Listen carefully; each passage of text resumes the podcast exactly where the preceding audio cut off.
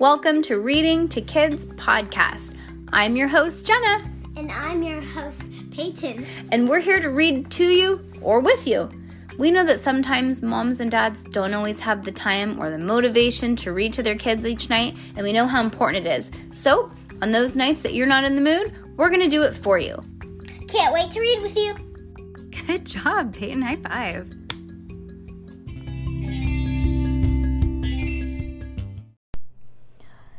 The name of this book is Secret. Chapter. Again, chapter 18? 18. But before we start, we want to give a couple shout outs out. Right, Peyton? Mm-hmm. So we're going to go through our reviews and we want to start saying thank you for leaving reviews. So if you leave a review, Mhm. we're going to say your name on our podcast and we're going to thank you and we're going to be like you rock and we Peyton just hit 170,000 downloads, which is so cool. So in 30 more thousand downloads, you're going to be at a one fifth of a million downloads. That is insanity. Can you believe that? So we're going to go and we're just going to start from the oldest and work our way to the newest. So if you have left left us a written review, we're going to thank you. So our first thank you is going to XX Electra and it says, "Amazing. My daughter loves these." And we just want to say XX Electra, thank you. Yeah, thank you. We really appreciate Yeah. it. We know it takes time to leave a review, and we just really, really appreciate it. But the more reviews you leave, um, the more podcasts we'll just be so motivated to do, huh, Peyton? Mhm. So we really appreciate it. If you love our podcast, we would just so love it if you could leave a review. Every penny that Peyton earns is going towards a car when she's 16 and college. So Yep. this is all helping for Peyton's college fund and a car when she turns 16, right?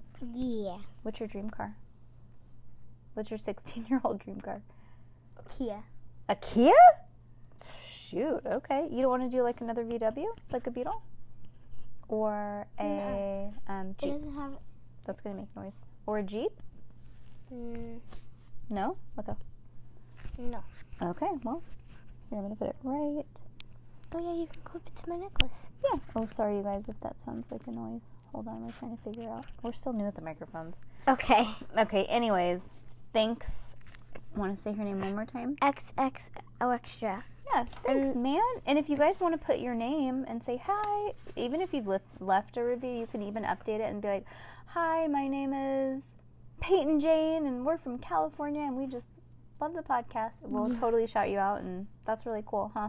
Yeah. Yeah. Okay. And it just takes a couple minutes, and we would literally be so grateful. Mm. Yeah. Okay. The name of this book Wait, Mom. is Secret, Chapter 18. No, we're going to do one thank you per episode. Aw. Yeah. I want to do it right now.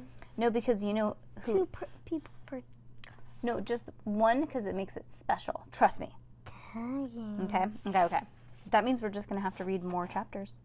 Okay, ready? Wait, I'm gonna read it.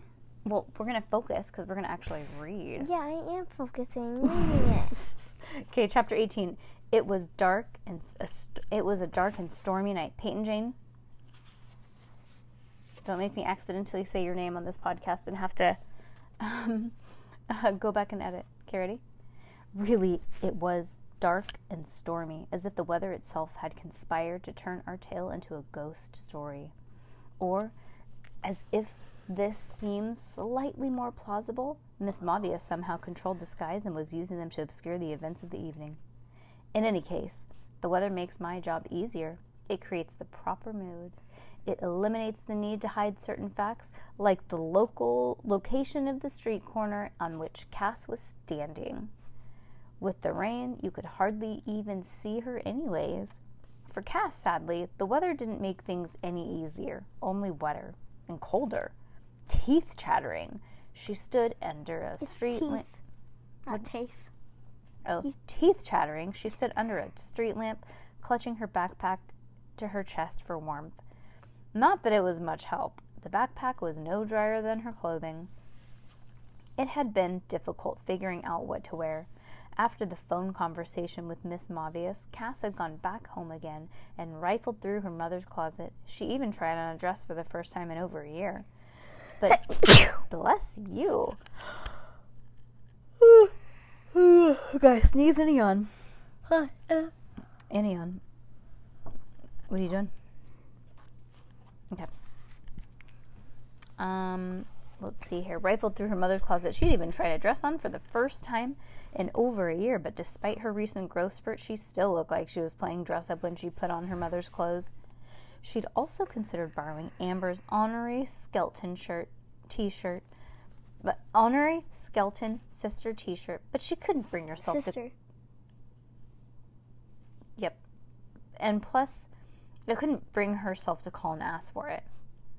Plus, Cass realized a real skeleton sister probably wouldn't wear their own t shirt, anyways. Finally, she chose to wear her usual jean and t shirt and sweatshirt, but she modified the outfit with a pair of furry boots her mother had bought for one of their never taken ski trips. They didn't look exactly like they were fuzzy boots that Amber and her friends wore, but they were close enough. I know, at the beginning of this book, I told you Cass would never wear boots like those. I was forgetting that she might wear them at this part of it, eh, as a part of disguise. Now, she regretted the boots. Not only were they too big, but they were soaked through. Her feet sloshed around in them. They splattered when she walked. She felt like Bigfoot. Her new accessory was equally impractical for the weather a pair of sunglasses, but even Cass knew that celebrities wore sunglasses all the time, indoors as well as outdoors. Also, they helped disguise her face, face, which presumably is what celebrities wear them, why celebrities wear them. Had Cass asked me, I would have told her I would always tell people who are trying to go incognito, lose the shades. They only make you look more conspicuous. Cass felt certain that neither Miss Mavius nor Dr. L would recognize her. They had seen her face for only a second, but it was best to be careful. Her backpack, it goes without saying, she never considered leaving. Never mind whether a skeleton sister would have worn it or not. Cass thought that wistfully about the hot pot of tea that Grandpa Larry would undoubtedly make on a rain on a rainy night like this one. She wished that she'd stopped at the fire station for a cup before heading to meet the midnight sun limousine. Instead, she phoned grand, the, her grandfathers and told them that she was staying overnight at Max Ernest's house to work on their volcano experiment, for which the due date kept being conveniently postponed. She slept there all the time, she added, and her mother had already spoken to Maxler and his parents, so there was no reason to ask her mother's permission. Her grandfather had asked a few questions and demanded Max Ernest's phone number. But they were still feeling guilty for making her upset about the symphony of smells that they hadn't given her much trouble. The hardest part was having to listen to Grandpa Larry and Grandpa Wayne argue about whether they should make her volcano erupt with Alka-Seltzer or dry ice. You trust me, right? Cass asked. She felt a little guilty herself playing on their guilt, but she needed to get them off of the phone. Of course we do, they assured her. Then she had called her mother and told them pretty much the same thing, except for her mother said her grandfathers who had spoken to Max Ernest's parents, so that there was no reason to phone them. And don't call me at nine o'clock, okay? Cass added. Max Ernest and I are going to be working. Just don't stay up too late, her mother said. All right, Cass. Uh huh. Promise? Uh huh. Sorry you didn't catch that. Yes, Mom. Yes, what? Yes, I promise. Okay, I love you. Me too. Me too, what? I love you too. Sheesh. Although she and Max Ernest weren't collaborators anymore, it was sort of cheating to ask him to help. Cass had no I, no choice but to call him too. She had warned him that he might hear from her grandfathers or even from her mom. My gosh, that is like terrifying. She's gonna go by herself. She'd been very busy like with Max Ernest, she thought. She told him where she'd hidden the magi- magician's notebook and she gave him all of the information that she had about the midnight sun. And she didn't say anything about the abandoning their mission or being a coward or a traitor. Somehow, with all the activity, she'd forgotten that she'd been she'd been the one to end their partnership. He didn't say much at all. For a change, he was fine with her. Hopefully, he would be able to pay he'd be able to pay it off like she was staying with him, or at least until the morning. Then, well, everyone would start to looking for her probably, but would it be too late? She didn't see the limousine until it splashed to a stop right in front of her, glistening with raindrops. Cass waited. The driver got out and walked towards her, headless of the storm. The driver was big and tall and shadowed in darkness, save the save for a pair of white gloves gleaming at night. Was it Dr. L? Every instinct Cass had told her to run, but something that was not that wasn't quite bravery, never not quite fear, not quite knowledge of Benjamin Benjamin's flight kept her rooted in the spot. Miss Skelton? The voice was gruff, but not as deep as Cass had expected. Yeah, that's me, said Cass forcefully as she could. I'm Daisy. Daisy stepped into the light, revealing a decidedly unflower-like, but indisputably, indis, blah, blah, indisputably female face.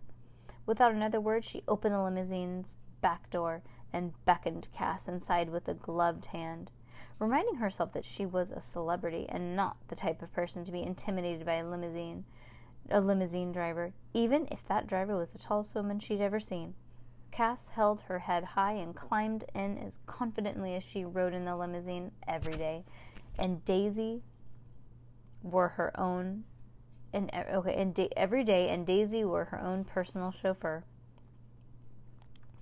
Only after she'd settled into her plush velvet seat did Cass notice how violently her hands were shaking. She had to sit sit on them to get them to stop. Oh my god, she was so nervous. She was shaking. Like her hands are like shaking like violently, it said. Hours passed in silence. Cass could barely see out the foggy window. Generally, she could tell where they were heading upwards, but the limousine made so many turns that she lost all sense of direction.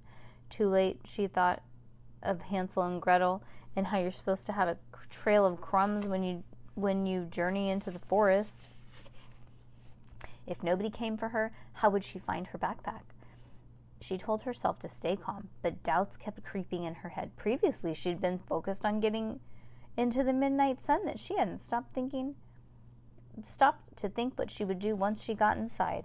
Now she appeared really to be on her way, and she wondered if she would find Benjamin and how she would get him out. In the back of her mind lurked the other darker question why had Dr. L and Miss Mobius taken Benjamin? What did they want him for?